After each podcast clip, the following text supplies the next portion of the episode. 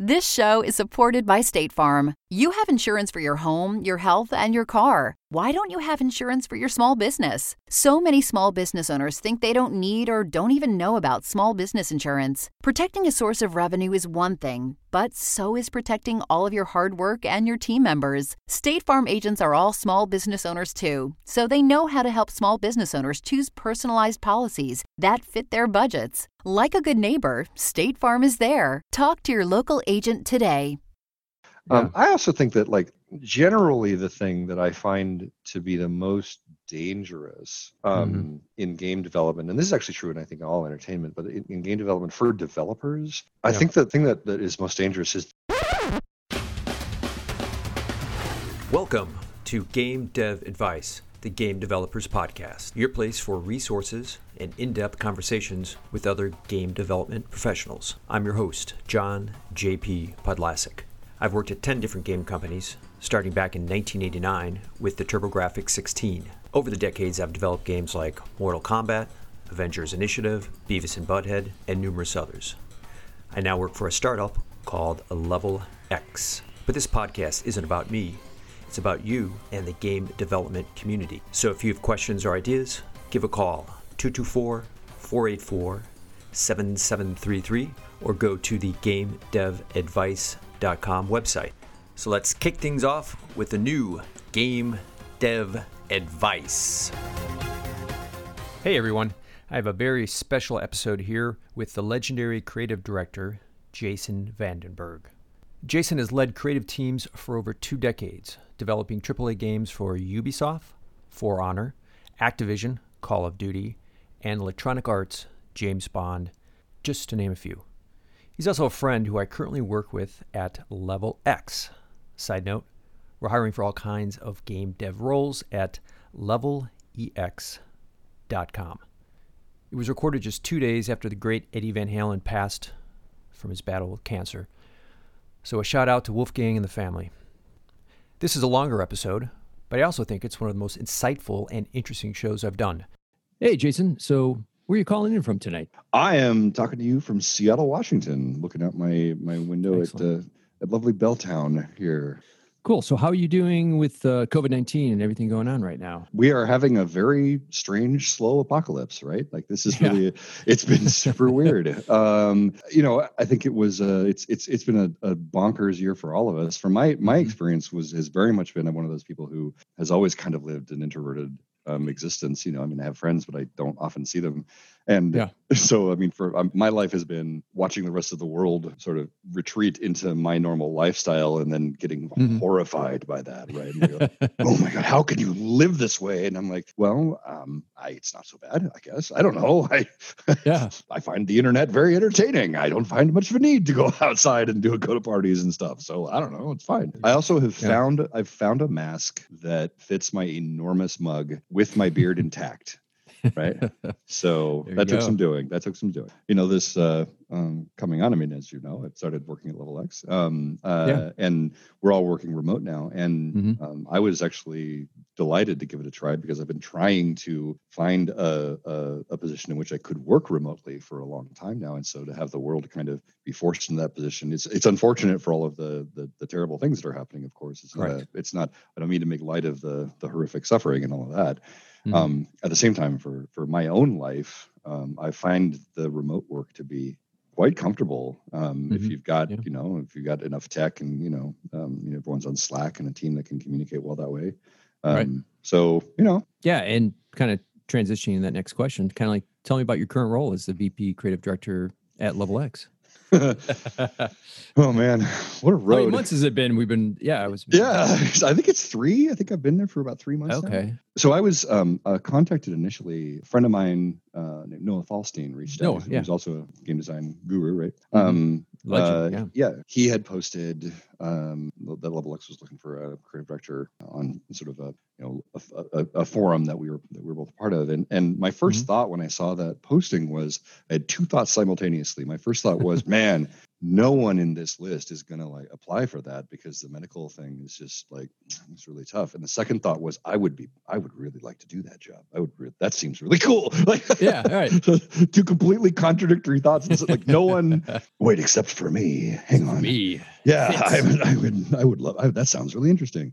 Um because i've been i've been on a, a, long design journey but you know i i mm-hmm. i had a i had a, an incredible opportunity to to make my game for honor was an incredible right. experience for me. I don't know if you if your listeners I made. I was a creative director on For Honor for Ubisoft, which is a Knights Vikings samurai sword fighting game, and I had I yeah. strove for 10, 15 years to make that game, and but I got to do it, and it's done, right. and it's out there, and I'm super proud of it. And then the question you're left with at the end of that is, okay, now what am I going to do? yeah, what's life? next? Like, yeah, where yeah. am I going? And I was really, I started to turn towards mentorship and sort of helping develop other teams. And when I mm-hmm. started talking to Level Ex about this position, I met Sam, of course, and started interviewing. Um, yeah immediately was just struck by how bright everyone in the company was and there's this odd glow that comes from the team that is like that I think comes from the fact that everyone kind of gets that what we're doing is really trying to make the world a better place through entertainment like we're but specifically yeah. doctors like we're trying to make doctors better better at their job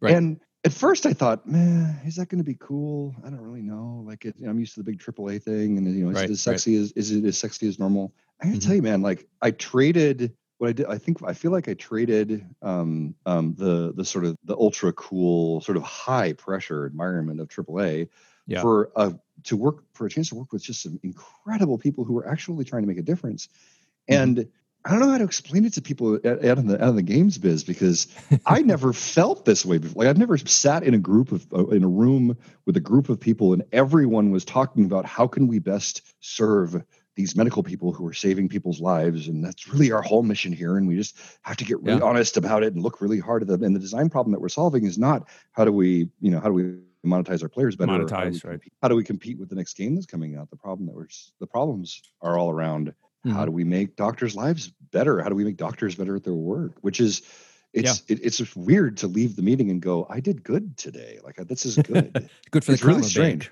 Yeah. Yeah, it's really a strange feeling. Um, but I love yeah. it. I love it. For me personally too, my mom was a nurse, so I kind of grew up. Right. Um, she was a vascular technologist, so she did. Um, she was an early medical nerd, right? Um, mm-hmm. Doing the the scanning with the ultrasound scanners. Um, cool. And did that for her whole career and so I kind of grew up around medical stuff and hospitals. And she was also a type one mm-hmm. diabetic. Is she's she's still around? So um, is a type one diabetic. And so oh wow, right. Medicine and hospitals and stuff was just always part of my my, my life. So there was a, there's also been a part of this for me, which is just kind of settling into a you know a comfortable pair of old shoes, right? Like it it feels very natural to me to to mm-hmm. be talking about these things. So yeah. the journey for me was surprising. Uh, it took me a while to kind of come around to the fact to the idea of really trying it out. And now that I'm doing it, the mm-hmm. pace mm-hmm. is astounding. It's just astounding.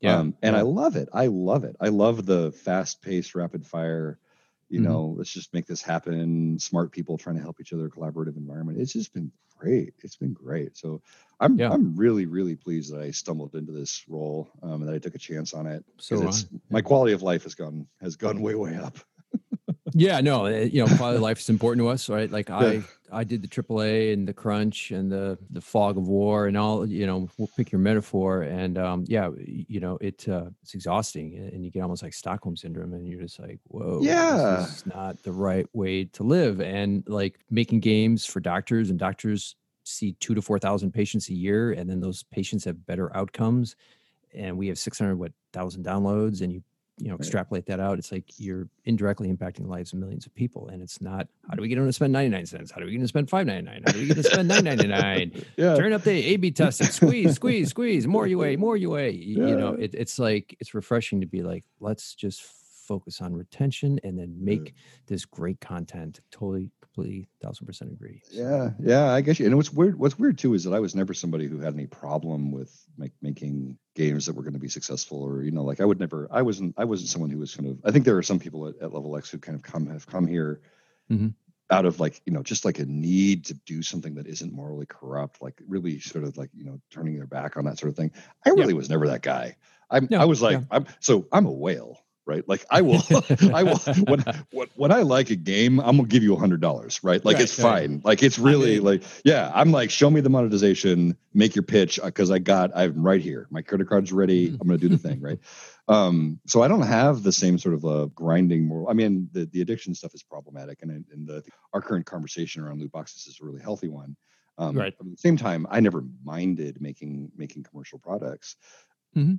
But on the other hand, suddenly not doing that and then working on stuff that is, like you were saying, is is really helping people. There's this sort of shocking amount of lightness that comes in the step about like it's yeah. it's really surprising, right? like, Yeah. what do you know? Uh, making It's a difference energy. feels good. Yeah, making a difference feels good. I just, huh? Who'd have thought? The other thing that I'll, that I'll throw out too is that I mean, uh, the, Mhm. the thing that originally attracted me to this problem was that the design problem is so weird. It's Yeah. so weird because it's not. We're not monetizing doctors. We're just trying to help them. Yeah. Right. Like it's it's really strange. we're trying to make genuine entertainment, like real video games that are genuinely fun, but primarily for people who have a medical degree. Like, it, Yeah. you know, like that's the That that's the niche, right? it's really strange. It's it's a Mhm. it's kind of a wonderfully weird concept.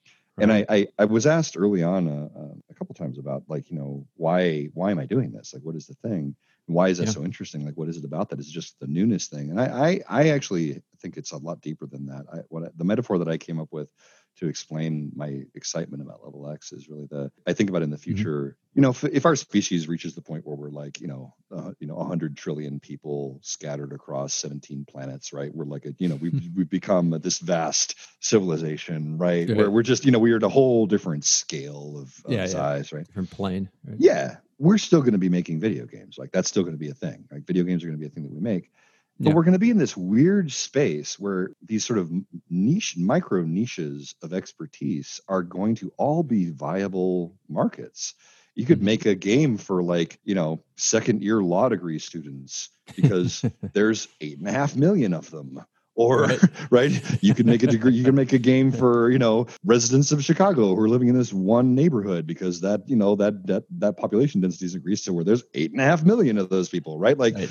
Just drill and- down. and- yeah. yeah you can you you'll will have the audiences will grow to such a size that that will be able to explore these weird corners of the design space and really make entertainment that is reflecting the reality of very specific experiences back to people who are living Right. those experiences Mhm. um, kind of across the board. And so when I Mhm. first heard about what Level Ex was doing, my first thought was that like Sam Glassenberg had, who's the CEO, had stumbled on an alien artifact from the future in his backyard or something.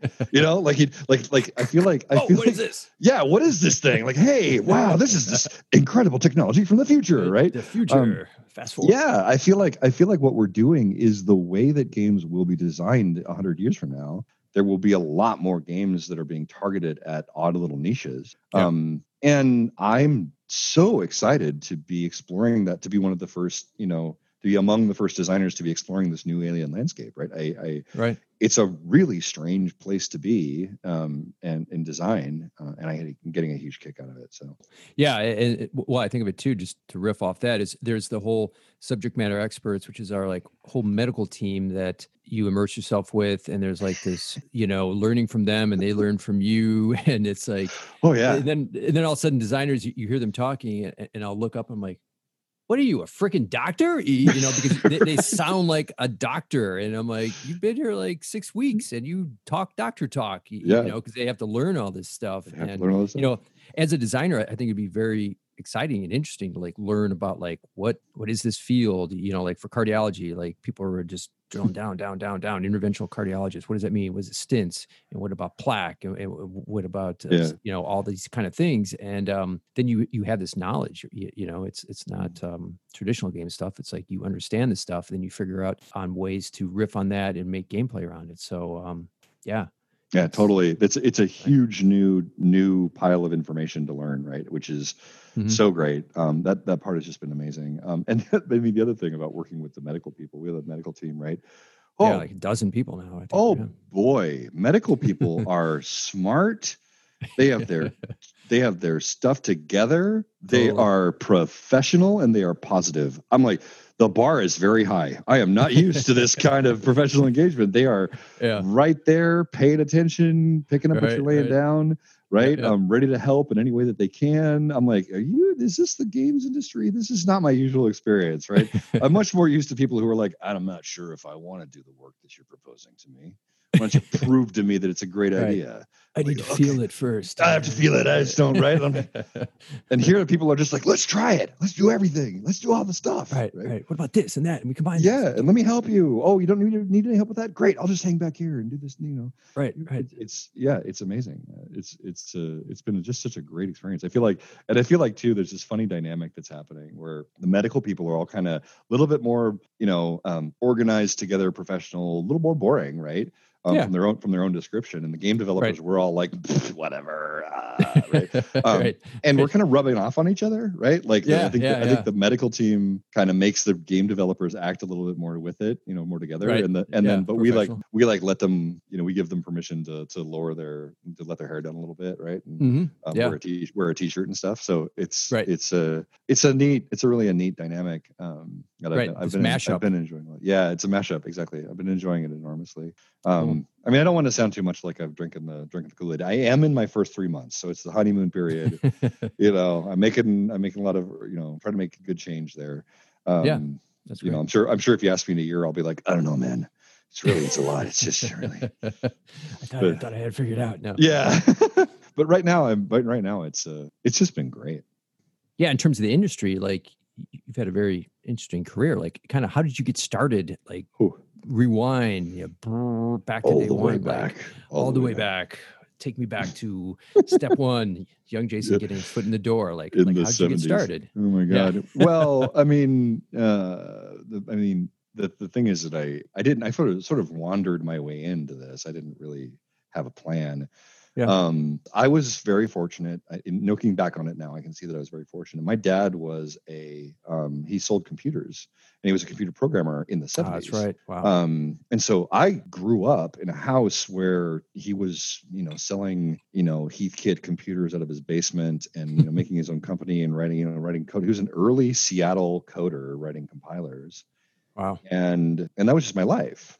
And Yeah. so I was, you know, when I was six or seven years old, or uh, you know, when I was in, in grade school, Mhm. I would he would I would come home from school and he had this funny routine where he was a contractor and he didn't like going into the office when there were a bunch of other programmers around because that was back when there was only one computer.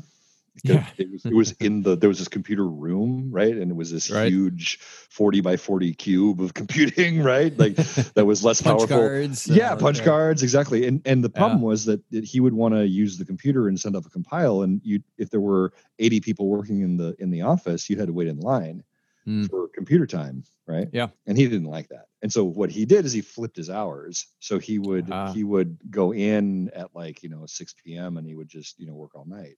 Sometimes he would take me along, and I would I'd bring a sleeping bag and a pillow. And I Mhm. would play. I would log onto these Unix machines, and I would play Zork Wow. and Rogue, and there were these That's great. games that were that were emerging in the early early days, right? And like I would muds sleep- right like yeah, kind yeah, exactly, exactly. I played. I would. I would just play those games, um, Mhm. and then I'd run around and you know play inside this huge empty office. So I was I was sleeping in cubicles when I was seven years old, right? Um, so early early conditioning for the right the, right the terribleness of yeah for Right. crunch exactly. um, so I was I was just around gaming in a way that I think kind of everyone is now. Like everyone's Mhm. growing up around technology and the internet is just a thing now. But I was part of that. I was like one of the earliest folks to grow up surrounded by technology in that way, and it really kind of Yeah. shaped my thinking. I Mhm. wanted to be a filmmaker was what I thought I wanted to do. I was I've been I was doing you know Hmm. pen and paper role playing my whole life. I was very, I'm very Yeah. creative. I like to do writing, and I was like I, I thought that I you know when I thought to myself what do I want to do for a career, I wanted to do I want to be a filmmaker okay because I had no idea that there was such a thing as a career in video games. Like when I was Right. making that decision, there were no exist, there was no degrees. Yeah, exactly. My whole conception of people making video games was literally still people in their garage putting discs in boxes and you Yeah. know hand driving them to the store. That was what I thought right. of when I thought of video games. So I didn't really didn't really occur to me that that was a thing that I could even do. Mhm. so I went to school for film and turned out to be um, like as much as I can ad- adapt the theory and I love all of that. I'm really not a film film person. Okay. I did not get along very well with the film culture. It's really a, a, a different. It's not a tech culture, right? Um, Your so parade to- didn't uh, did, did, did- didn't go over the good. Uh, no. Yeah, it's Yeah, really yeah. it's yeah, it's it's it's there's a lot of personality there, right? There's a lot yeah. of who you know, and I'm I don't I don't play that game very well. Yeah. Um, so it was really tough at first. It was really tough. Um, and so I was struggling. My dad, um, along the way, had um, apprenticed me as a programmer, so he taught me how to write code. And so I was paying my bills as a as a programmer, writing uh, actuarial software, which is insurance analysis. So, Ooh. oh god, yeah, that was not what you would call the most satisfying work, but it paid pretty well. yeah. And so what happened was I was just, so I was this programmer. I was this weird, you know, 20 something programmer who was trying to make ends meet um, and figure out how to make movies or do something in his free time and then spending all this time playing, you know, running Dungeons and Dragons campaigns with his friends. Yeah. And then one day I run in, I'm having lunch with my uncle and he says, Oh, you know, hey, I know this company, I know this guy who runs this company called Hyperbole Studios. They're making some like X Files game thing or something. I don't know. Do you want me to introduce you to these guys? And I, I mean, I kind of blacked out and woke up with my hands around his neck, going like, "Why didn't you tell me this sooner? Right? Like, why did I? You know, I didn't. How long have you known him? Right? Like, I had no, I had no idea. Right. But it turned out yeah. that that right down here in um, in in Seattle, um, downtown Seattle, was this little studio called Hyperbole Studios, and they were making Wow. they were making point and click adventure games. You know, they were doing um, cinematic adventure back in what was called CD-ROM adventures, right? Yeah, uh, yeah. Like Lucas Arts, Lucas Art style, like like um, kind of, kind of. yeah. It was more the remember the full motion video stuff. Like it was. Oh it yeah, was- yeah, yeah. Right. yeah. Night Trap and That was yeah, Night Trap exactly. So they did this thing called they did a thing called Quantum Gate, which was um pretty popular, very artistic. Roland and Madness of Roland, but they were working on Mhm. a thing called the X Files game. They were doing the X Files game, Okay. and they had hired the actual production film crew from Hmm. the show. They had the full buy-in of like they had the they had the whole cast. They had they had access to the whole cast. The, Wow. the, the game didn't. The game included Gillian Anderson and David Duchovny in certain scenes, but they were different agents who were playing as different agents, right? Yeah. But- So my first, and I got this job as a programmer um, in the in the company, Mhm. uh, and my first like you know within my first month, I was standing on the set in you know at the wharf here um, in Seattle Oh, yeah. where they where they were Yeah. filming the the video that would be used in the CD-ROM adventure, and just going, oh, how did this happen? Wow, right? I was hooked, hooked, Yeah, I'm- right? Like you got um, me. Yeah. yeah and you know worked my fingers to the bone on that game um you know it Mm-hmm. came out and, and i mean it did it actually did very well because it had a very strong license but i'm Strong fond of saying yeah strong ip but i'm fond of saying that we were the last great um cd-rom adventure we killed the genre it was that was it it was the was the Top my of the first- mountain. no yeah right we, we had done it and no one there was no there were no adventures from then on no out more. and then so and I was a programmer there. Um, I switched into production kind of halfway through because I, Mhm. I um, programming was never a thing that I loved to do. It was something I was just kind of okay at. Yeah. Um, but then I, I went into production, which I was better at, and then I found my way to electronic arts from uh, via a group of friends who were who were doing level design here in Seattle, who all got hired onto the Bond team. And Oh, okay. and when I went to EA, I discovered like it was it was really intense. There's a reason Electronic Arts certainly at that time was called was nicknamed EA University Mm. because y you know boy you learn the right way and the wrong way to do everything at, at EA because Yeah. they do both. They do both of those things, right? they do, they, really and you Yeah. see the consequences you live. I mean, it was a it was super super intense. Um, But Mm-hmm. I I was hired as a producer. I sort of started out as a producer. Okay. Um, but then what happened was I was always running the design group. I was always working with the designers. You know, I was managing the level design team on the Yeah. shooters we were making, and I ended up um, being the guy that the producer that they sent to um, to go manage the this new creative director and this new game director who were sort of conceiving of this next Bond game. Right, everything was turned out to be everything or nothing, and. Oh, So it was just the three of us in this room, and for a couple of months as they were as they were thrashing out the design, right? And it Mhm. was really hard. It was really super challenging, um, but it was also very fun. But what ended up happening was eventually the rest of the team showed up, and we had a bunch of designs. But then those two leaders, those two the those two design leaders, turned out to be incompatible with the teams in a whole bunch of different ways. We Hmm. started cycling through design leadership. Like new leaders would show up, and then they would go, and they would show up, and they would go. yeah, yeah. But I stuck around. Like I was always there. I was always, and so there was this day. I remember there was this crazy day where um, we didn't have a creative director at the moment. Um, uh-huh. uh, and I was standing there with my producer, and we were like in his cube, and he was, um, you know, we were we were going over, and someone came up to me and I was like, "Hey, Jason, um, this thing, this is one level, this thing happens, and how do we handle this thing, and how does this system work?" And I'm like, "Oh, it's this, and this is how the thing works, and then you need to do this, and you know, this is how the gameplay is going to be, and the user experience is going to be like this." And they're like, "Oh, okay, great," and they walk off. Mm-hmm. And I'm like, Wait, I turn to the producer and I say, "Am I the lead designer?" I couldn't make this up. Right. I swear to you. Right. He looks at me. He looks at me and he goes, "Oh yeah, yeah, totally." Yeah. goes back to his email. Right. And I'm like, "Can we update okay. that in like the job, like HR with that?" And he's like, "Yeah, sure." And sends an email out. And that was how I went from production to design. Like that was right. it. That was it. That was like that was, boom. that was the transition. Was I discovered that I was the lead designer one day because right. I was the one that everyone was coming to for all of the the, the questions about design. Yeah. Um, so like i said okay. i stumbled i stumbled my way into it i don't know that i really ever you know um, had a plan um, mm-hmm. in fact i was i was one of these guys that was i had pretty terrible reviews um, annual reviews on every role except for creative director okay when I finally got into a creative director position, my reviews suddenly turned. And instead of saying like you have way too many opinions about you know the big picture and you need to learn to focus on your local ta- tasks and right, right. seem very excitable, right? They were they were right. like it's really great that you're constantly thinking about the big picture, and I love it that you're self driven, you're self driven, and right. you're really very, you bring a lot of passion. All my disadvantages suddenly became oh no, you, this is how you're supposed to be. Like, yeah. Suddenly I was the I was in the right place, right? Right. Um, There's no more like, well, why is your Microsoft uh, uh, project not uh, the, where right. the Gantt charts? You know, right. like, ah, right. stop dogging me about right. that. All right. right. Enough. Why are, why are you asking us questions about the why not the game is going to be fun in this way? Go do your work, right? right. Right. Um, yes. Yeah. yeah. So I suddenly like it suddenly all kind of clicked, um, and so then I've mm-hmm. sort of been a, I've been a creative director for 15 years, I think. wow.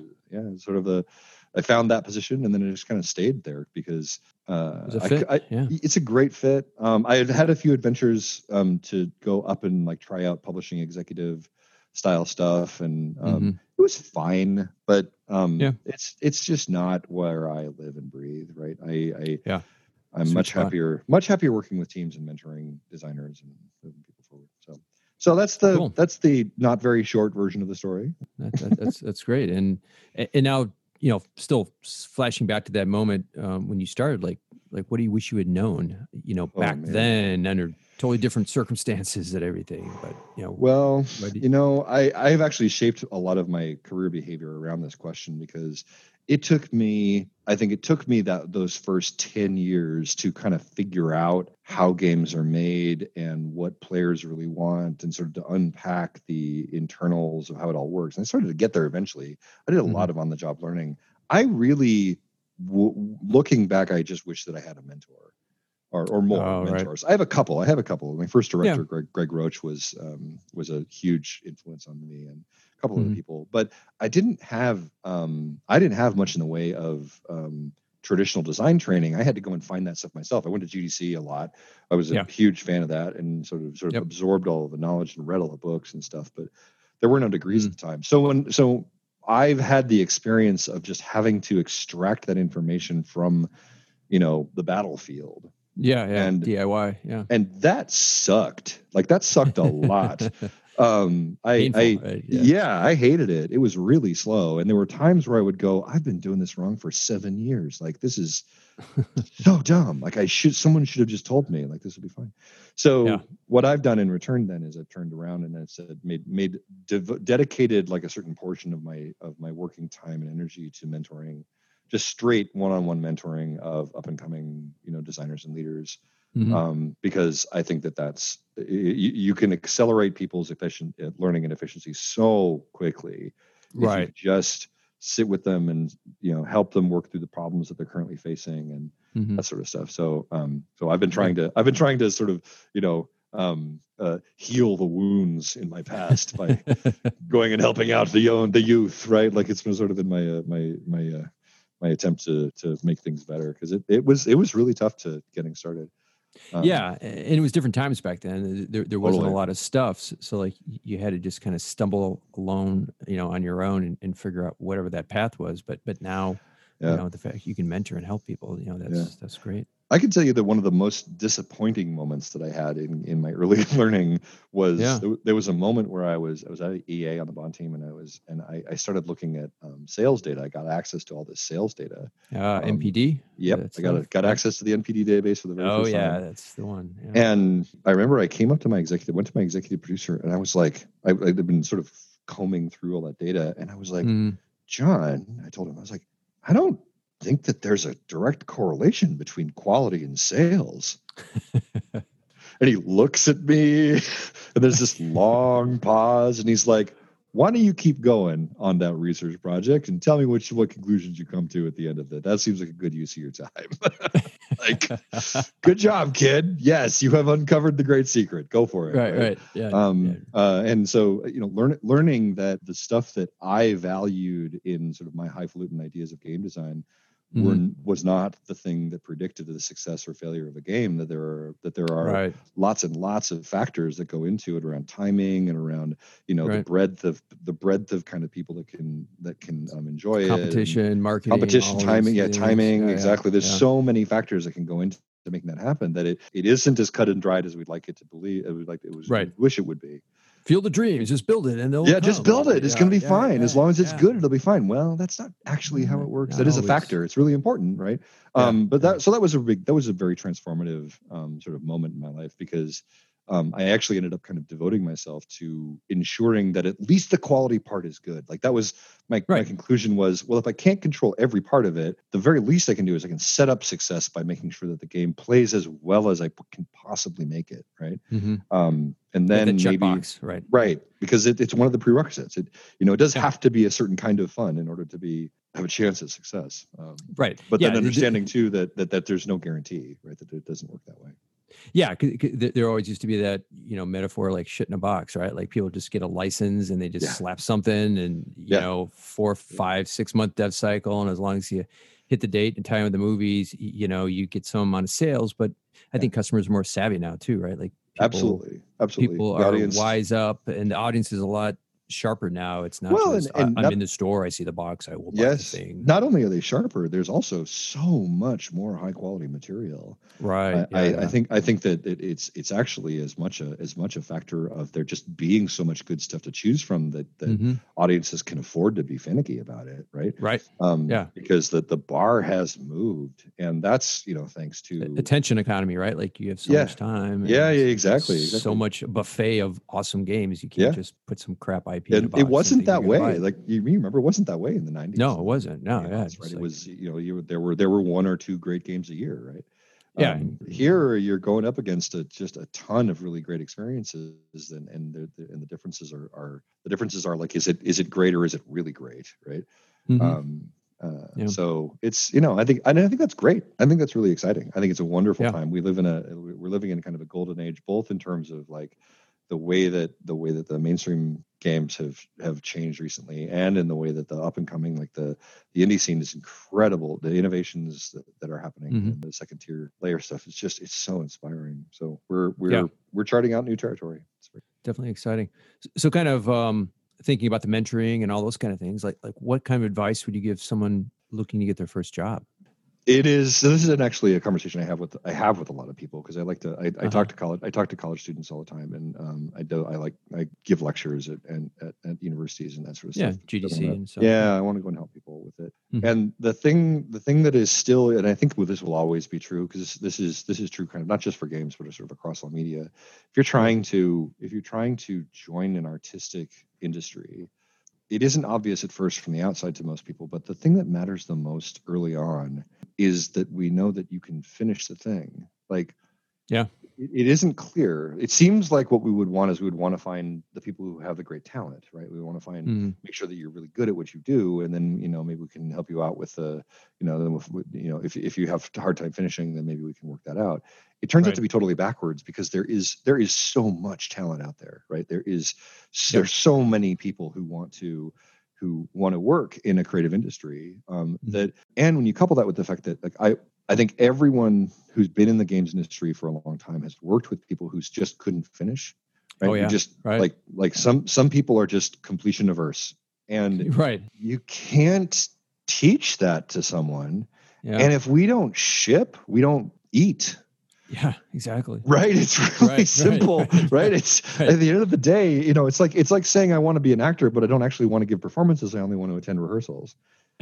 right. Right. That's not how it works. Like you Yeah, have to right. be able to actually say, okay, we're done here and we're gonna close the thing and ship it. And so the Yeah. the recommendation that I always give to to newcomers is is ship things and ship things fast. I I, I Mhm. tell the story of the my one of my favorite stories is actually the the fastest hire I ever had um, at Ubisoft Mhm. was we were looking for a UI designer, um, a, a game designer with a UI specialty is what we were looking for, um, kind of a Okay. unicorn.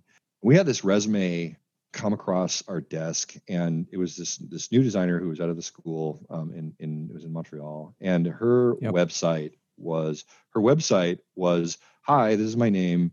Here is a three by four tile map of the games that I have finished that you can click on and play right now. Like her resume was like just a few basic facts and 12 video games. 12. Wow. 12. Yeah. Like That's- here's yeah. and Okay.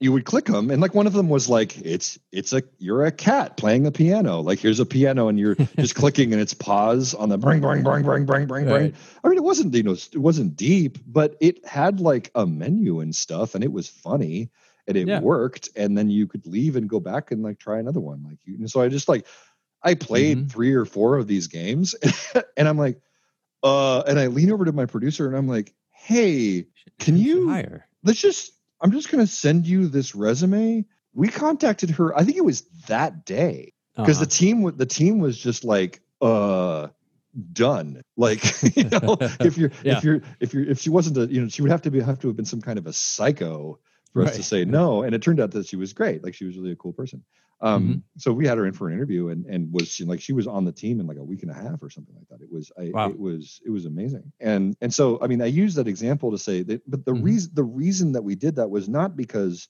she had made one really really cool prototype that showed great promise and had amazing ideas and showed that she was a total you know auteur future it was Right. because she had demonstrated to us that she she herself could finish 12 video games before she finished college and we're like good done Right. that's what i need like i need, I need Yeah. that so my answer is always that my, my answer is you know set yourself a goal of finishing one game a month and do that for a year and you Mhm. know my belief is that if you actually manage to pull that off you're not going to be outside of the video game industry for very long right it's it's Yeah.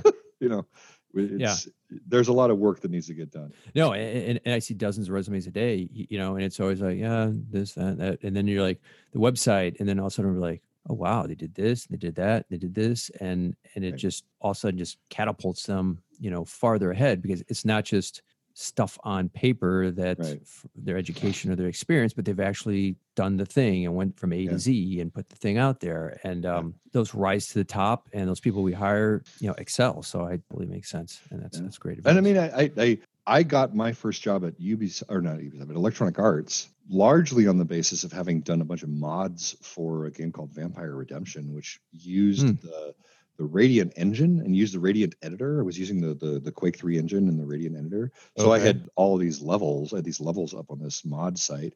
Mm-hmm. Um, Well, it just so happened that that was the tool that they were using to build Bond at the time. ah, right. And so they were like, Let's holy plug this crap, person in. this is an Yeah. associate producer who knows how our tool works Right. get him in here right, Right, like that right. was it was but it was on the basis of having published my mods my mod levels to to my website right and and Yeah. those things so Mhm. um i think it's a, it's a huge factor that often gets overlooked What about advice for designers um, trying to advance their career, right? Like somebody, you know, two Yeah. years, four years, six years into their career and kind of want to go to that next level. Like, what are your thoughts?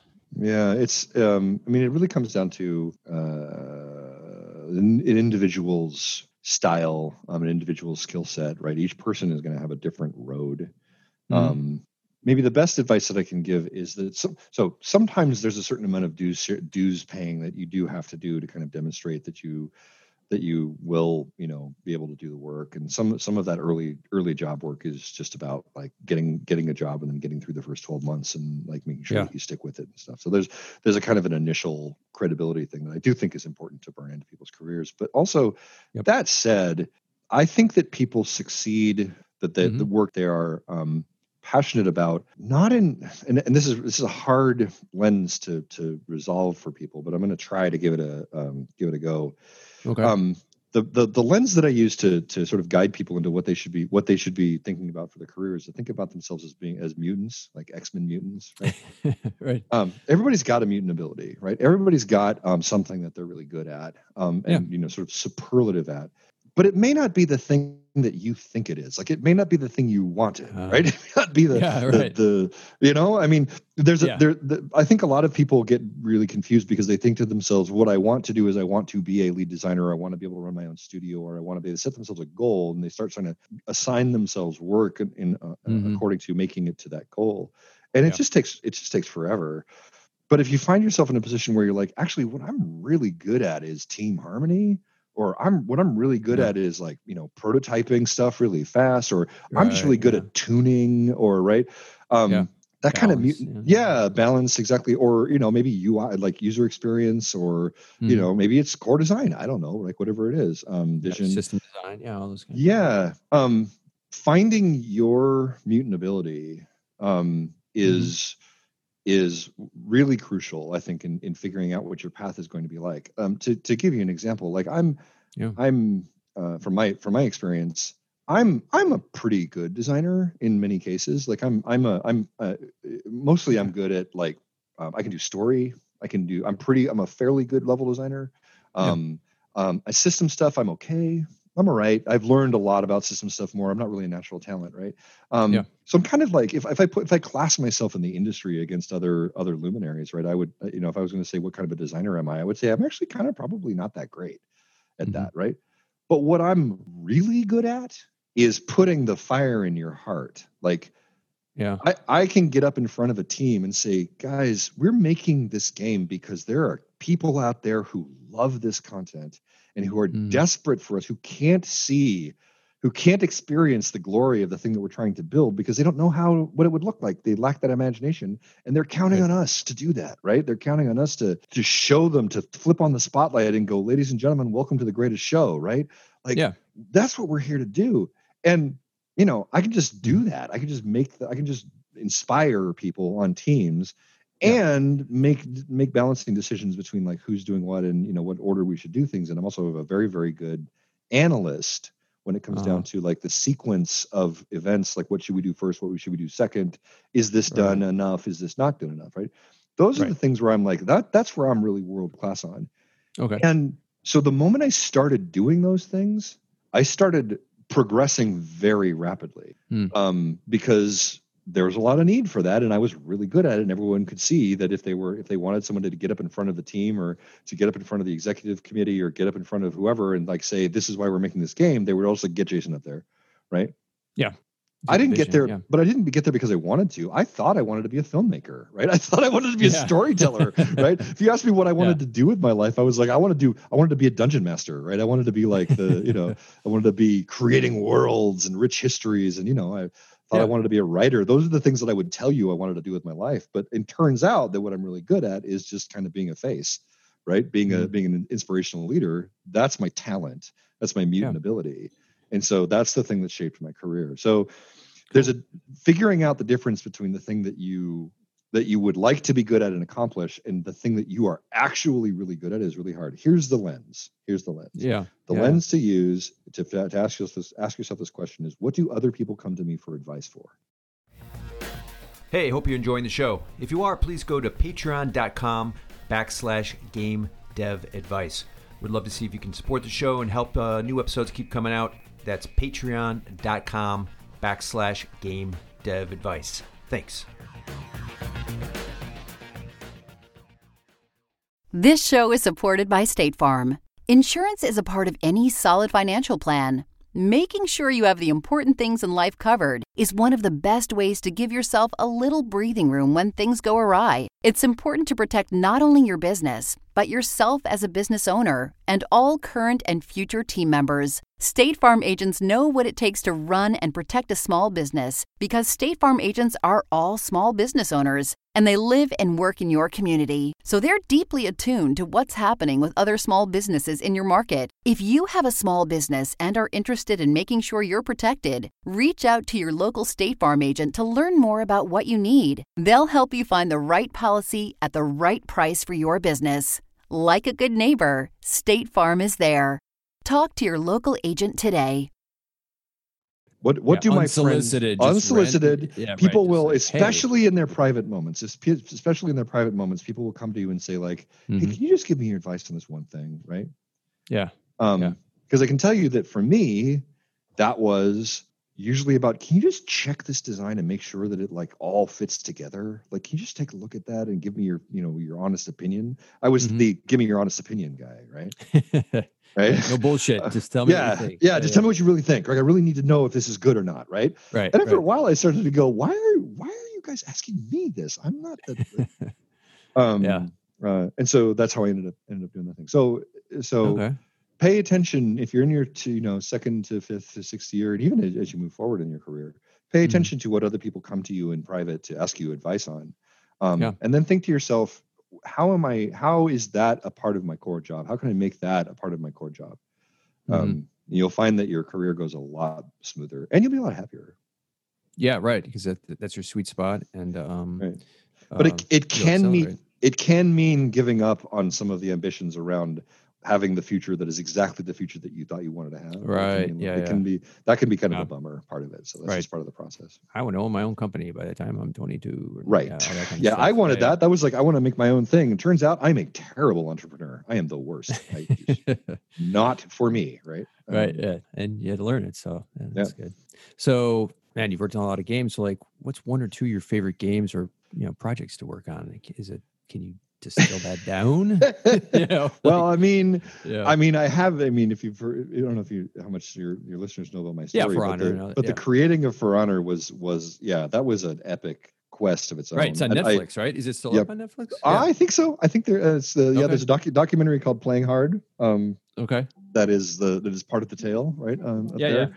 Um, it tells sort of the the some of that journey. Um, it was a it was a by the end of it, it was a 15 year odyssey. I, w- I wanted to make I wanted to make Wow. I wanted to bring the feel of real sword fighting to video games. That was what I wanted to do. I wanted to Okay. I wanted to I wanted players to feel the way I feel when I pick up a long sword and I fight with it. And there just wasn't a game out there that captured that feeling. And For Honor Mhm. does that. So I you know it was an incredible experience. It was the it was at the up and up until that point it was the peak of my career. I'm hoping I'm in, I'm hoping that I'm in the middle of a new peak. Right, that'd be great. yeah. Um, right. um, but it was an incredible opportunity. So I, I can't I like there's just no way for me to say anything other than that was an amazing experience. I was No, given the opportunity exactly. to spend a lot of someone else's money on my personal dream. Right. Right. um, like a 400 person team, right? Was it something like Yeah, wow, like- 450, yeah. seven studios by the end. Yeah, it was. It was. I mean, well, of course, but at, at Ubisoft, we we were we were peaked at 450, and we were like the little team. You know, we were kind of like the that was the that was the B group. We were like, you know, can Right. we can we get you know can we can we have some of the 1500 people that are working on Assassin's Creed Right. or whatever, right? Like, yeah, we were- Montreal is like huge. I mean, there's like Oh yeah, yeah, right there. three yeah. th- 3,500 people. Oh, that's, that's insane. Yeah, Dude, my- Ubisoft is a crazy. Thir- Ubisoft employs 13,000 game developers, Right. or at least they did a couple of years ago. It's probably more by now. It's yeah. crazy and amazing that they that they can do it. Um, Mm-hmm. and they do do it. They do it very well. I it's it's it's an amazing experience. I always say I don't know if you're familiar with the the the Warhammer universe, the Warhammer 40k universe, but Yeah. um, I always I say. Ubisoft Ubisoft is the Imperial Guard of the games industry, right? It's like you know hordes of infantry and then a bunch of really big tanks, right? That's really right, right. Just That's what they come to the table with, right? yeah. um, it's like, Uh, yeah, yeah, Yeah. But there's, I mean, it's full of talent. Right? Yeah. yeah. Four, 450 people on that team at the peak. We started with like 15. Mhm. Um, I had a chance. The the great, the, I think there was many great things about For Honor. One of them was that I had a chance to, from the beginning, try out all of my creative direction bullshit, all my stuff that I thought would make the team motivated, and all that that I thought would work. Yeah. Um, and I got to really try it out in a in an experiment. I was given I was given a lot of trust and a lot of support from the from the production and business staff there, Mhm. um, and really an amazing amount of rope. And you know, about half of the stuff that I tried failed, but the other half worked, and it made me much better um, as a as a director and as a leader. It was it was a huge opportunity to build Yeah. stuff, and it was just a blast to make. We have some I have so many great stories from that experience. Um, I'm yeah, so that was it was really fun. Um, Mhm. But I got to tell you, like like so that from a career perspective, that was really cool. But Right. also, there was a moment in my career that happened before that, which I don't really talk about that often. Um, but actually, given recent Ah, news, I think it's actually okay. it's it's actually apropos. Um, there was a I, I spent about six months um, on a project called Guitar Hero Van Halen. Oh wow. Okay. Um, yeah. It yeah, was it was that. it was released in the era where it was the year that there were actually three different Guitar Hero games released in the same year. Like it Ah. was it was the total AC/DC saturation. one or something. Yeah, like uh. Aerosmith. I think there was an Aerosmith, Aerosmith, one, okay. and there was a there was a like a, it was it was it was crazy what they were doing. Right? It was it was Yeah. it was totally oversaturated, and I think that Yep. Van Halen ended up being like part of some bundle. Or I don't remember what it was, but Mhm. I got to motion cap direct the band of Van Halen, including David Lee Roth, Eddie Van Halen, Alex Wright, Wow. when they hit, like they'd just come off their tour, this reunion tour where they had gotten together with David Lee Roth, gotten back together with Uh-huh. David Lee Roth, and they were they were hot. I mean, it was it was That's amazing. They went we went down to the Neversoft studio. And Mm-hmm. we and I spent a week hanging out with these guys. And at first it was like, oh my God, that's Eddie Van Halen. And then by Right, right. by day three, I was like staggering in in the morning, sort of sipping my cup of coffee, and he was over there, you know, like getting into the mocap suit. And he just looks up and he goes, "Hey, hey, Jason." I'm like, "Hey, Eddie," and then I walk by, and, and then Uh-huh. my brain goes, "Oh yeah, that just happened. That was a thing. Yeah, yep. right. Yep. That's that's my life now. That's right. Right. Right. Van Halen, the first album, 1978. you know, Yeah. yeah. yeah, it was that was just crazy. I remember too the, Wow. the the other story that came out of that that I could that was just amazing was I don't know if you remember the video for but this is this is all old guy stuff so I don't know if you're Hey, listening. I'm, I'm, I'm, I'm a very old guy, so yeah. but you remember the video for Jump, right? Um, um, yeah. remember the like, Da- 1984. yeah, 1984, right? David Lee Roth. David Yeah. Lee Roth is an acrobat, right? I mean, he had these incredible high kicks that he was doing and that and Yeah. that stuff, right? I mean, he's just marquee stuff. And so Mhm. from right from the very beginning, we were like, we're going to mocap this stuff, but we're like, I don't know, man. Like he's in his 50s, like Right, it was yeah. it was got you it? know in his 60s. I was like, we? Well, and first we're and, and we're just like, you know, we really better not bring it up. Like we really better be careful about that Oof, because I mean, we don't Yeah, we yeah. don't want to create a scene. yeah. So yeah. So he shows up and and first, I mean, he's Diamond Dave. He walks in and he's in this red sequin suit and I mean, he was- oh my god. He, I mean, he just he left a trail of charisma. Like it was it was That's amazing to to to sort of meet him in the flesh. Yeah. Um and then like there was a point at which we were doing, you know, we were doing mocap and we were talking and I think we actually did jump. We were we were like recording we, when we did the full performance of jump okay. and we were all kind of hanging out and he's like he's like okay. And he's like do you guys you know if there's anything else you guys want to want to do you know what Uh-huh. before we're done here? And i was like oh god i, I just it, have to take it, i just have to exactly. And i was like oh you know well you know dave there were these um these leaps these sort of acrobatic moves these jumps like the toe touch and stuff that you used to do. Um and i, I didn't even i'm like do you think and he's like oh you want to do some of those? Sure. Turns around walks Yeah. over to the risers. The risers are like 12 inches. It's a 12 inch riser for the drum kit, right? Um, Okay. a little 12 inch riser. And he's like, Are we really? He's like, He's like, still got his suit on, right? His motion. Yeah. Yeah. And the ball. And he's like, He's like, You guys ready to record? Yeah, sure, Dave. Push record. He's like, Three, two, one, jump. Perfect toe touch. Plants, lands, Ooh, perfect 10. damn. And then he's like, Do you want another one? We're like, Sure. Nails it again, does the high kick. And then he's like, Is that good? Are you cool? Yeah, we're good, Yeah. Dave. Yeah. Takes off his suit and ends the day. And we're all just like, look at each other like, This guy's amazing. The guy's. I, I, I, we couldn't believe what we were seeing. He was, Yeah. you know, oh Yeah. God, At what that a age, performer.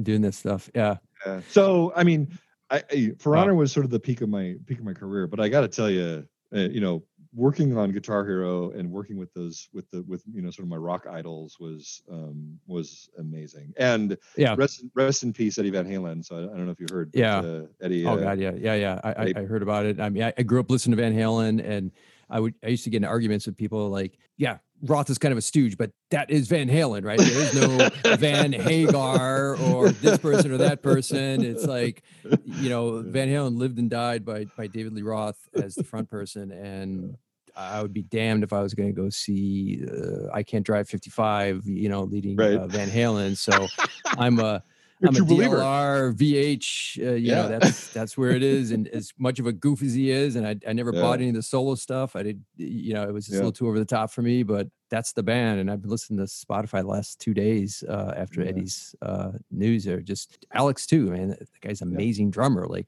everyone talks Oh. about Eddie, but he just Dude, it, right? You know, as a drummer, I would be like, holy shit! Does I- anyone realize this guy's fucking amazing? Oh my god, yeah, no. I so I so since you mentioned that, I have to do one more story. I don't know if this will make Yeah, your yeah. cut- make your cut or not, but I got to tell Throw you, throw it in. So I'm like I'm also because I was a drummer um, uh, in high school. Like I was one of my one of my fun you know side projects was you know, I wanted to be a drummer. I was just terrible at it, but I was so enamored with him with with uh, with that whole thing. So Alex shows up at first. Alex is you know I mean he's six three or something, right? So he's Yeah. also like he totally uh, you know hilarious next to the rest of the band. But I was I had this moment of like self indulgence because we were doing it was one of the first times that we were doing full kit like we were doing drums and bass and singing and, like, it was the whole thing right it was that era Yeah, yeah. of guitar hero and i remember uh, i was i walked I, I i walk up to alex and i'm like hey you know what alex um we're gonna do hot for teacher you know like that's one of the oh, tracks right. that Yeah, we're doing bass. like and I said to him, and I, I mean, I was just, you know, making this up, but I'm like, you know, I'd love to get an idea from you about how that is done. Like, can you just show me how that intro to Hot for Teacher is done, so then when Mhm. I'm going and doing the note layout, that I can kind of create something that's inspired by that thing, right? Like, yeah, yeah. and I mean, kinda was true, but mostly then he Right, was like, "Oh, sure." So Alex Van Halen walks over to his drum kit, and then they spent ten minutes having him show me how he plays through the intro to Hot for Teacher, and I just, I was, my my brain was on record the whole time, going like, "This is the greatest thing that has ever happened to me. This is Right. just, I will take this to my deathbed. this is the best. Yes, this is absolutely the best. So thank you, Alex, if you're out there. Like, thank you for that wonderful moment. It was so good. Right. Wow. Um, I just had a blast working with those working with those guys. Um, and you know, I mean, there was there were a lot of lot of rock, lot of, lot of music people around, and it Mhm. was really really fun. Um, I didn't I didn't finish that project out. The rest of the team took it to the finish line. I went to that was when I went to Ubisoft in Paris.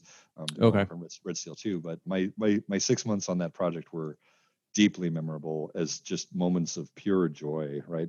in terms of the industry, like like what are you curious about right now? Like what, what excites you? I mean, we we talked about there's just so much killer content out there and so many options and stuff, but you know, Um, well, I got a couple of things. There's a couple of things. First, I'm I'm incredibly excited about our our um our the diversity push that we've made in the last couple of years. Like I Mhm. I, I I think that we we did a really good job of mapping out a certain kind of entertainment for a certain kind of person, and Right. that that went really far and was sort of the foundation of you know where we started. But the more we the more we sort of branch out and start saying, what if we were making games for for gentle people? What if we were making games for you know for um uh, different cultures? Or are we making games for Yeah, for um you know both genders across the board and people with different interests and Right. people with like that work is broadening out what it mean what what these mechanics mean in, in ways that are that that are sort of feeding into each other in these circular patterns i, I love Mm-hmm. the way that the design fusion that's happening on like itch.io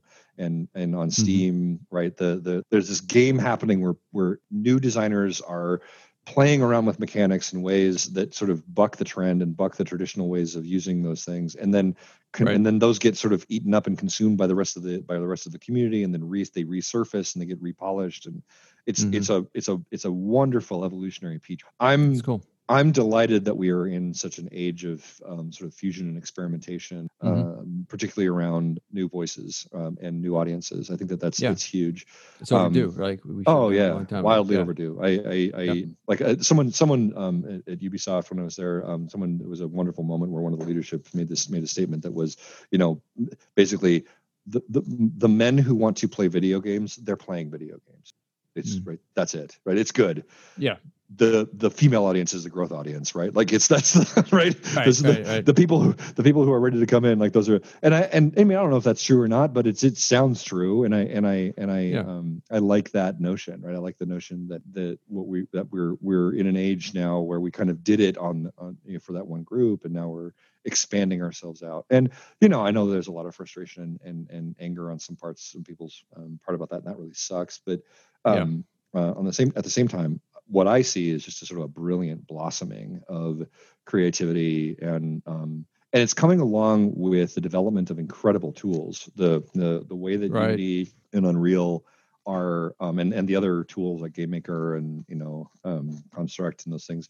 The Mhm. those tools are so accessible now that it you really can just make a game if you want to Yeah. um, that's it's an amazing time. Um, so I'm, I'm just delighted to to see where we take it in terms of expanding out new mechanics and and and finding finding new new experiences. Um, Right. Uh, it's super super cool. So that's that's that's really I think the the thing I'm most excited about um, is the, the the full expansion. Um, Yeah. and and there's always great great ideas and like the great designs the sort of the, i think of it as sort of like there are there are these grand designs that have always endured that are like you know the, the perfect adventure game the perfect action game we've we have these Mhm. sort of like very refined concepts of what those of, of Yeah. design and- Genres. yeah and those are still wonderful like they're still it's still wonderful to be playing those games i don't have any problem with like i'm not someone who hates sequels i really like you know playing uh, the Yeah. Well done one. Yeah. games. yeah exactly if they're if they're well done but at the same time the the the breadth of um, possibility that's out there now is just nothing like i wish i was growing up in this era Yeah. i wish no the tools right like just the tools it's like think Yeah. about it it's, it's just Yeah. it's just mind-blowing like that you can you can download for free this engine and you can get you know the maya with the student version or whatever where it doesn't cost anything and uh, Yeah. you know all these things that you can do that back in our day it was like there was no engines Yep. you know, and uh you know Yep. like nowadays all you, you just need time and an internet internet um, uh, access and a Yeah, computer right? right. like if you've got those things you can make a video game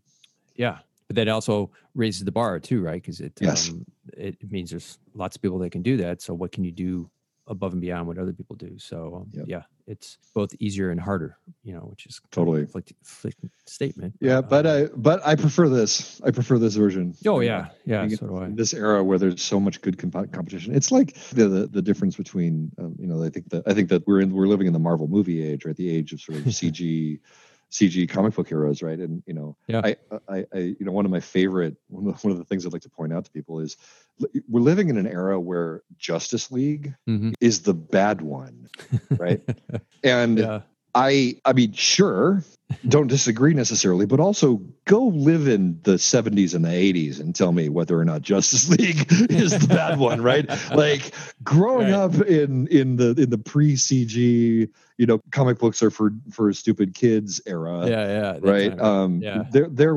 we're in an era now where there is so much great entertainment out there and there's such a such an embracing of genre and in uh, Mhm. sort of across the board. Right? There's so Yeah. many excellent genre pieces out there, kind of a, for, for all different types of entertainment. It's a Mhm. it's an amazing age to be living in, and um, and it's nothing like the way it used to be, right? Um, Oh, and, totally. and and it feels uh, that way about for games too. For me, Yeah. like it's it's there's you know regardless of what genre you are interested in, you can probably find an exemplar out there, and that wasn't always true, right? It was no it was not the it was not the case that there were that there were truly great games in every genre. so what about threats you know stuff that um you're concerned about the industry like stuff that you're like uh, that's kind of effed up Um, I mean, the the obvious one is that we, you know, we the the backlash against our diversity efforts is uh, frustrating, Yeah. um, incredibly dangerous.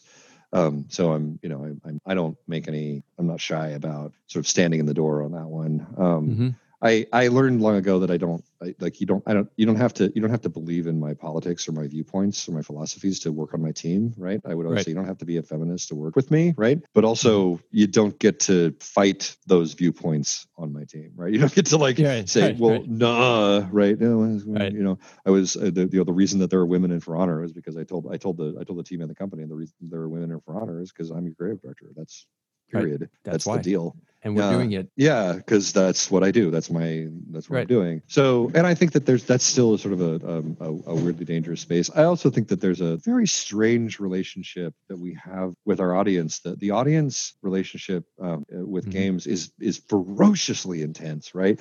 We create these world experiences. We literally generate experiences that live inside of our players in ways that movies and stories don't. Right? And it it, it becomes Yeah. part of their identity. And so Right. things go wrong, or when things aren't quite the way people want them to be, that relationship can get really, really frayed and difficult, right? So, I mean, communicating with our audience, um, I, I don't know a, a developer who has made an attempt to communicate with our audience directly in a AAA space that that didn't immediately get exhausted by it and want to stop. you know, like it's Yeah. it's it's really really tough to directly engage, and I think that that's terrible. I think that that's Mhm. really terrible. I think that we are. Um, I don't think there's, I don't know. I'm not sure there's much we can do about it, but um, Yeah. you know, it, it, being having an open dialogue, having a dialogue with our players, and including our players in our design process and our and and and in the sort of the evolution of their own of their experiences, I think is crucial. And it's just gotten really, really hard in many cases to Yeah. do that well. Um, Right. And yeah, maybe it's maybe it's earned. You know, I think in a lot of cases it's earned, but in a lot of cases it's Mhm. not. Right. A lot of cases it's just it's just people venting their frustrations on Yeah. on uh, on sort of the hapless devs. Um, Yeah, and they take it too far. Like, like I, I have friends of mine that worked on a AAA game, and there was like, you know, if you don't put this character in, I'm going to kill you. You know, just like, right. what- yeah. What the it's fuck, people, it's a lot. man? It's, like- really a lot. Yeah, like death Yeah. threats over a video game. It's like, Yeah. get your It it, it goes deep. handle. right Yeah. it really it really goes deep so we're in a weird space there um um i also think that like like generally the thing that i find to be the most dangerous um Mm-hmm. in game development and this is actually true in i think all entertainment but in, in game development for developers i think the thing that, that is most dangerous is this is this self-defeating belief that we can't do a thing like the the Mhm. idea that that oh you know we have to serve our we see our we sometimes we see our audience as like sort of mindless zombies who only want the thing that they were fed Oh, before right, right, or we see our leadership as people who will ask us to do the wrong thing and then that's really what they want is they want the wrong thing and so we're just forced to do the wrong thing hmm i'm not saying that that isn't true but what i'm Yeah. what i see is a lot of people in the in the especially in aaa who are who have seen that happen enough times that they are convinced that that's the only that that's their Oh. job that their their Yeah. job is to make something terrible Mm-hmm. and if they try to make something good they're just going to get their heart broken Right. Um, yeah. So they're and that- conditioned. Yeah, that. it's yeah. really tough. That is really tough to break. Um, Yeah. I've spent I've spent probably the majority of my time as a creative director has been spent trying to undo that kind of um, culture, right? Mm. A culture of self defeatism, Yeah. um, and realign people back to the idea that we are trying to make entertainment and really, you know, excite people, show them something that they haven't seen before, and that we Mm-hmm. can actually reach beyond our own limitations. And and it can be really, really hard. It can be tough because if you've got Yeah. if half of your team is convinced that we're fucked and there's nothing you can do, well then you can't overcome that that Right. vote, right? You can't defeat that vote by just standing up and being positive, right? It doesn't work that way. Yeah. Um, I think that there's a lot of Yeah. cynicism inside inside the industry Oh yeah. um, yeah. Yeah. particularly in AAA, but also in the indie space. I've seen a lot of it in the indie space as well. I think is is probably the most. It's it's the thing that I most want to defeat when I'm when I encounter it. Right when I encounter cynicism, it's the thing that I want to be like, hey, maybe it's not as bad as you think it is. Um, Right. Not saying it doesn't suck. It does suck, but also, eh, you know, Yeah. Right. does it suck Could that much? Yeah. Right. And and, Um, yeah. And and there are good sides, and you know, what are we focusing on? What about AR, VR, mixed reality? Dude, I mean, I I've converted my, the other room in my apartment into a Beat Saber room. So, um, you know, right. that game Get is my- so good. Get, my cardio. Here you go. Oh, it's so good. It's so good. Um, thank you, Beat Saber people, if you are hearing this podcast. So I I I think that they are. I'm delighted that that it, it feels to me in this phase the um, VR folks are really trying to address the inherent shortcomings of putting a thing on your face. Yeah. Um, and I think that that's beautiful. That's always been the thing that was going Mm-hmm. to make or break the experience, right? Um, That and- awkwardness, that uh, vulnerability, right? Yeah, the vulnerability Yeah. exactly. Like there needs to be a see-through function, right? There needs to be Yeah. a I need to be able to tap the thing and suddenly see the room I'm in, right? There Yeah. there stuff like that. Just the straight um accessibility stuff is what's going to tip it over into the Mhm. into the mass space and make it something that I'm willing to do on a regular basis. Right. Um, so that's it's exciting that it's happening. I've been surprised by how deeply affecting for certain genres, and it's Mhm. a non-factor for other genres, which is oh, right. blew Yeah. my mind. I was not expecting that. I'm sure a lot of folks smarter than me saw that one coming, but I didn't expect there to be a bunch of genres that just have no reason to be on VR. Mhm. Um, but they exist. There's lots of those. Um, Right. But that said, it doesn't work. And like, you know, okay, flying yeah. an X-wing is always going to be better Right, in VR, right? Like that's Right, just, right, right. Like it's transports you. In yeah, like Yeah, that's there's a couple things that it's built for, and then flying an. X-wing is clearly one of them, right? Um, Yeah. I personally am thrilled about a future in which AR is a thing, where, Mm-hmm. AR is is a, where I, I would love to be in a world where I'm wearing a device that lets me get my phone notifications in my field of, in my you know in my field of view, yeah, right? Um, where I yeah. can just have where I'm just walking around with a screen on my face, um, and have it be comfortable. Like I I am Mhm. could not be happier to be moving into that world. Right. That Not said, we've yet, got but yeah. but we've got so far to go on that on making that happen and I, it's Yeah. it's i just am frustrated that it isn't that it isn't going to be here in the next year or three right it's Yeah, it's coming too it's yeah. coming too too slow but you Mhm. know i like it that we're in the getting down to brass tacks and actually trying to fix the core problems phase feels like the the most recent headsets are huge steps in the right direction to see that evolution too, right? When you Yep. think five years ago, and then you're like, all right, Yeah. five years out, where's it going to be? And yep we're finally getting there right like we're we're, Yeah. we're really making some progress So, you know, funny or odd story from the industry, like, you know, the Van Halen story was fantastic. And I'm sure you've got a thousand other ones, but um oh man industry Yeah. stories yeah. Whew. I don't have any of those. What do you mean? No, yeah, exactly. I'm gonna pick from the pile. Um, Right, uh, I'm not sure what I'm not sure where to go with this one because there, there's, Yeah. there's so many amazing things that have happened to me along the way, um, and and so much of the the process Yeah. of making For Honor and and making that occur was it was just so it was so cool. But actually, you know, I I, I will uh, let me let me offer you a um a funny little side anecdote that is Okay. is it um so I went to um I went to I went to Paris to work on Red Steel 2. So the, the Mm-hmm. there was a they, they reached out to me they were like, "Hey, come work on Red Steel 2." And and I moved my family out there. So it was an amazing tri- opportunity and also Red Steel 2, first person Yeah. sword fighting, like this is so that was my jam. Um Yeah. even though no one else really cared, uh I was like this is this is I want to make I'm this game. in. Yeah, totally. Three months in in Paris, I'm in. Uh, it's winter, and I'm in a park kicking a soccer ball around in the snow with my daughter, and I slip on some ice and I shatter my kneecap, Oh, like into, in, like, oh, it's so bad. It was so Oh. bad. Now, amazingly, in Paris, like I think the the ambulance, like the fire, the firemen, right, the yeah, yeah. showed up. Uh, it was like 30 seconds. Like they were right there. Um, it was amazing. That's good. Yeah. Um, so I go to the hospital and like had surgery and the whole thing. You know, the doctor was like, after the surgery, I'm like, how'd it go? And he's like, many pieces. Like, oh, uh, uh, brutal. Splatter. Right, right. Yeah, like it's real bad, right? Um, Yeah, yeah. so for a while, um, uh, I was, you know, Wow, you're- laid up and Laid up, bedridden, the whole nine. yeah, and they had they reconstructed my knee. They put it all back together. I mean, it worked. I can run. I mean, it's they did an amazing job. So I, you know, I have a Right. knee, which is super cool. But for the most of the project on Red Steel, um, I was walking with a cane. Um, so I was Yeah. using a, you know, because I, I mean, I was gimping around. My right leg didn't work, right? Like it was really, Right. uh, um, and so I was using cane to um, just to get me through because I wasn't driving in Paris. I was taking the, the transport, and so I was doing a lot of like Mhm. leaning on this stick, and my knee would get real sore. And then I would go Right. to conferences and like, oh god, you know, Oh god, was- brutal. just a big deal. Yeah. But it started to get better. It started to heal. And Mhm. and we're getting ready to to bring Red Steel 2 to E3 the year that we were doing that announcement. And Yeah. I remember having I was having a meeting with the marketing team and they're like, you know, we're gonna they were super excited to have an American that they were, you know, they they wanted to push me in front of the stage and it was great. Like I was like, sure, that sounds great, right? And there was a moment where I'm like, you know, I just so you guys know, I'm like I'm I'm mostly healed. I can walk just fine. Like I don't think I need the cane. And the marketing guy turns to me, looks at me, and he goes, the "We think guy. you do." it makes the story Yeah. more interesting. and, I- Yeah, yeah, and I was like, I was like, okay, fair enough. Like, right. fine, right? Um, I'm used to sure, it. yeah. Like, okay, I'll Yeah, use yeah. the cane, right? Like, uh, why not?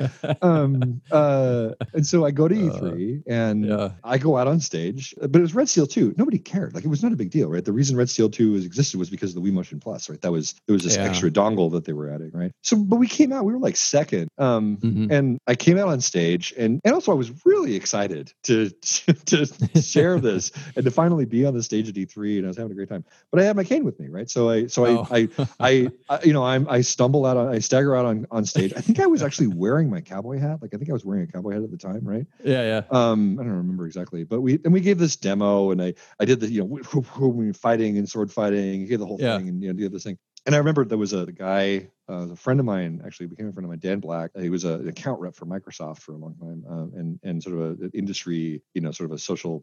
Everyone in the industry knows Dan. He said that he was he for that for that talk he was standing in the, he was sitting like third row, and he said I came out, and after he did the thing, he leaned over to his to the person sitting next to him, and he said, "Who is that, and why do I not know?"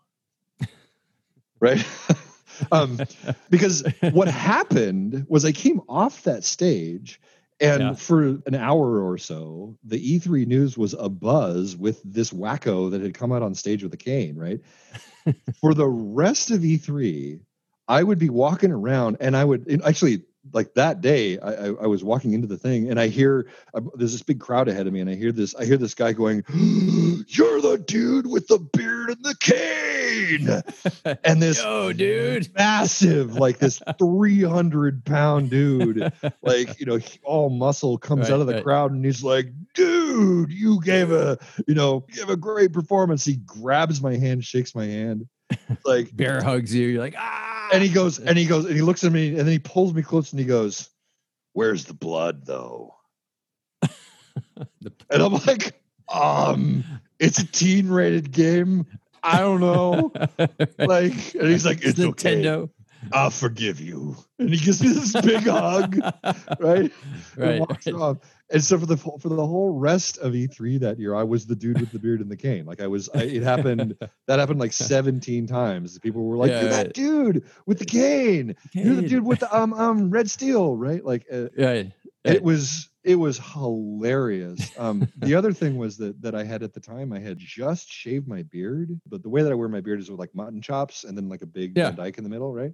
I had just done that um, at a for like like a year before that um, mm-hmm. as kind of an experiment. And after that stage, I was like, well, that's it. That's my look. Right. I'm, I'm that guy. That is that is right. going to be the thing. So uh, I mean, anyway, I I offer that story just because it was so funny the way that the that these events just kind of rolled out. Right. The the comedy yeah. of you know kind of goes viral, right? Oh my god! Like, uh, oh my god! Um, actually, in the beard. I'm, re- I'm, realizing, I'm realizing actually that there's an addendum to that story. I'll add you. I'll add you a coda to that one. So you're familiar with the TV show Mythic Quest: Raven's Banquet? So you can't say I am, unfortunately. Mythic Quest is a TV show that Ubisoft helped put together. That is a. It's a parody of what it's like to make video. It's a video game development team and it's oh, a it's a sort of a this, is recent right? With the guy from uh, yes. Sunny in Philadelphia? Exactly. Yes yeah yeah, yeah. exactly. I, have seen that and going I need to watch that. I know exactly yes. you're now okay yeah. right. when that preview when that trailer was in when that show was announced when the trailer came out I had a billion like all of my friends were like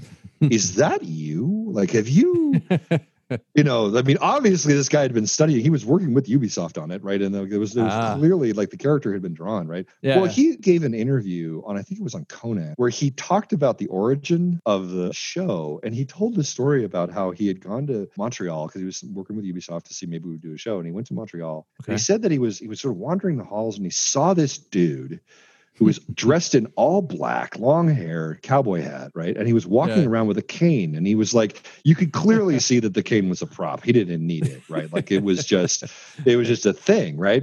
And he said, he was like, I gotta, you know, talk to this dude. And he said, okay. He said he, he came over and he sat down and he's like, Hey, brother, how you doing? And I said, Hey, how are you? And he's like, What do you do? And I and he said, I'm a creative director.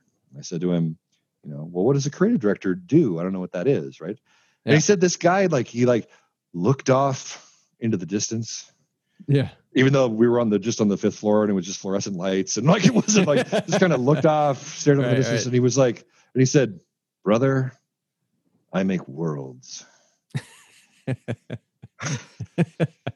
he said, and he said, "Excuse me for just a minute. Um, I'm going to step outside." He said he went went outside, called his um his collaborator, his producer on the phone, and was like, "We are right. making a show." About that. This is we are going to do this, right? This is a madhouse. Happening. Yeah, right? this is a madhouse, right? Um, uh, fertile ground, fertile ground. Yeah. yeah, yeah. And when I heard when I when I heard that story, I watched. I had a bunch of people send me the interview and like, you know, this is yeah. This is, this is clearly you. And I was like, I don't know, man. Like, I don't think that like that sounds like really pretentious. I don't think that's me. To right. a person, every one of my friends are like, that totally sounds like you. What are you talking about? is a hundred percent you right so you know anyway, I don't know. I, you're, No. You asked for industry stories, and I'm just telling you about the, the character of Jason VandenBerghe. But No, that's know, fantastic. I, have literally said for decades, I'm like, this is such a crazy mishmash of things and people and ideas Yeah. and personalities. And I've been like, you know, why do they not make, you know, a show, a sitcom, uh, a series about the video game industry? Yeah. y- you know, I, so- Mythic Quest is good. Mythic Quest Yeah. is like they actually they actually are like you know they did their homework on. Uh, that's good. Yeah, I, I- I've been meaning to watch that. Now I have Yeah. to totally watch that now. yeah. that's Here's another on one too. Little little detail out to you. So there's there's a funny thing. We were talking about beards. There's this Yeah. funny thing that happens when you, if you ever go to GDC. Oh, yeah. There's a Yep. there's a game that I play with myself, which is Find the Designer. Um, right. um, and specifically the lead designer or creative director, right? So yeah, so you can pick out specifically male male creative directors um, out of a crowd because every male creative director in the games industry has some different combination of hair and beard that they Right. put together that is a just slightly unique. Slightly different. It's yeah, just yeah. not quite anyone else's thing, right? Right. And it- you know, sometimes there's a piercing involved, or maybe there's another thing. There's another detail of costume. tats. Yeah, yeah, we've- yeah. oh, and- and, uh, hat. Exactly, exactly. And uh, for women, I think it's different. There's often a hair thing. There's, there's a hair color thing that's going on, Right. and about Right. length. And that one's a little bit trickier though because there's a lot more there's a lot more variety. Um, but for it's funny because the the men have all figured out that in order to stand out, like to be more effective as a design leader, I'm better if I just look like an icon. Like I'm better if I look like a cartoon Right. character just a little bit, right? Yeah. and we've all done it we've all like we've all Right. like done the beard sculpting to find just the thing and i think that i think that there's some unspoken rule right where you go to gdc as a designer and you see another designer who's got your beard that you have that one of you you have to fight and then the, the loser has to change their beard right Yeah. Here's the bic. Here- Here's That's right. Make it go away.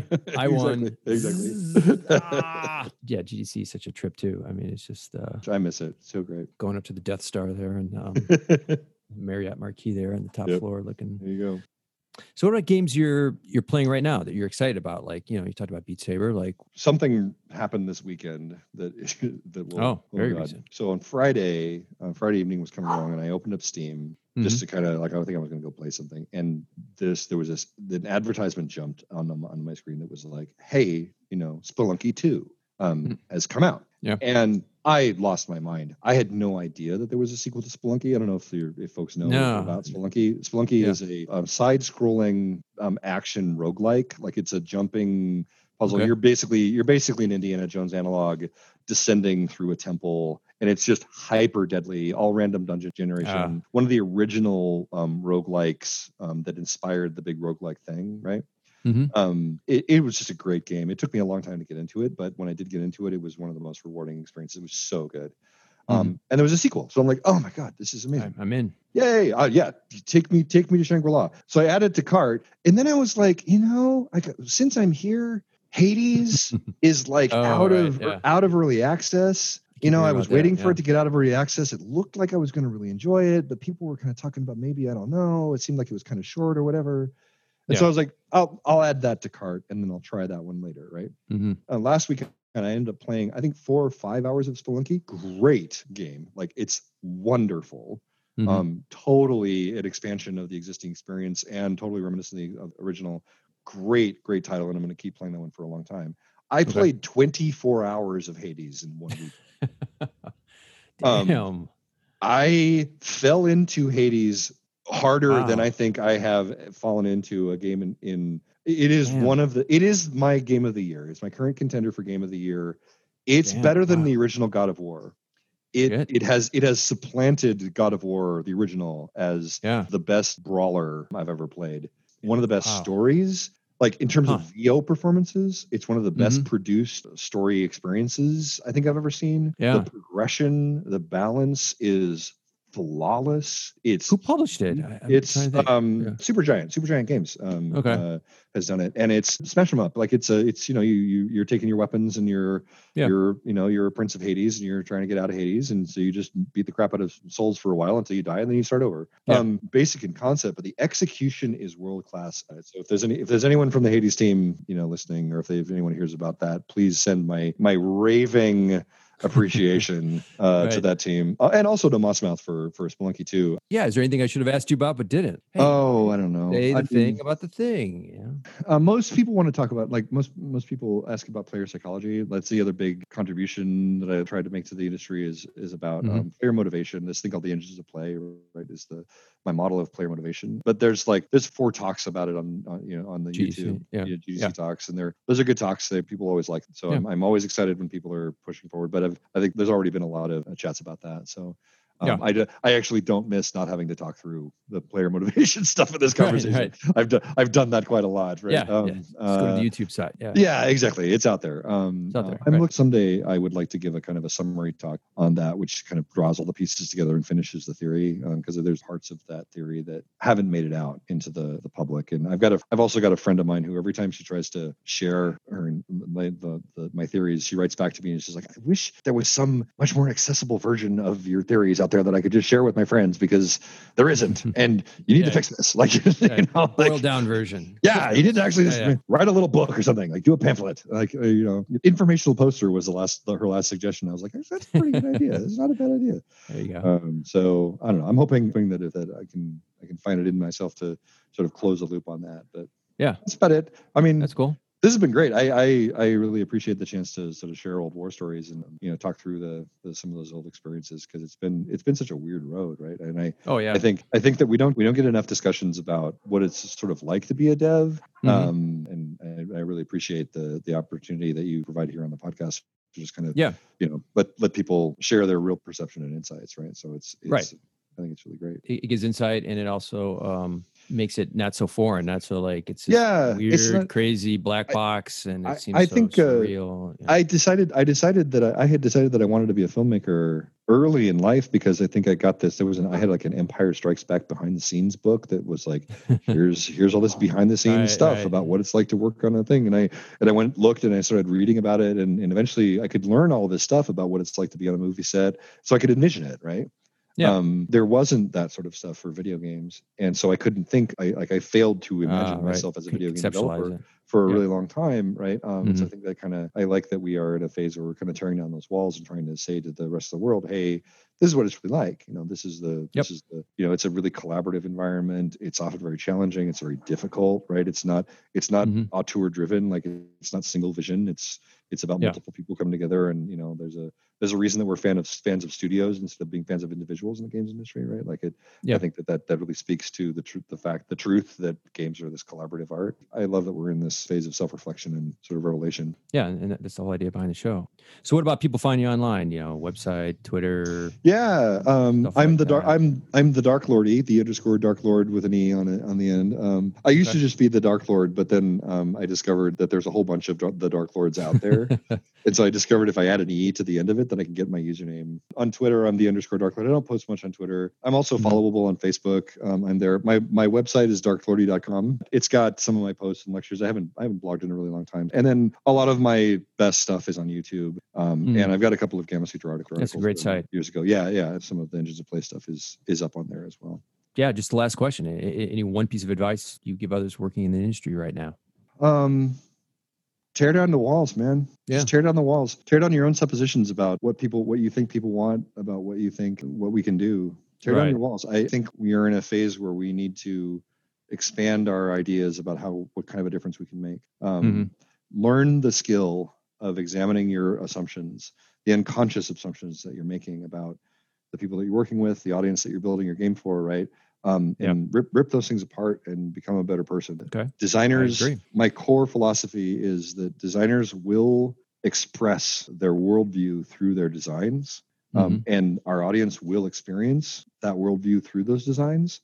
And so Mhm. we have an obligation to just become better people, so that our designs will naturally reflect our shared humanity in a more Yeah. sort of intricate way. So Right. um, work on self. Right. You know, don't stop learning. Keep working on yourself. Keep working inside. You know, get in Mhm. therapy. right. Um, Work it out. Figure it work out. it out. and, Yeah, uh, exactly. yeah.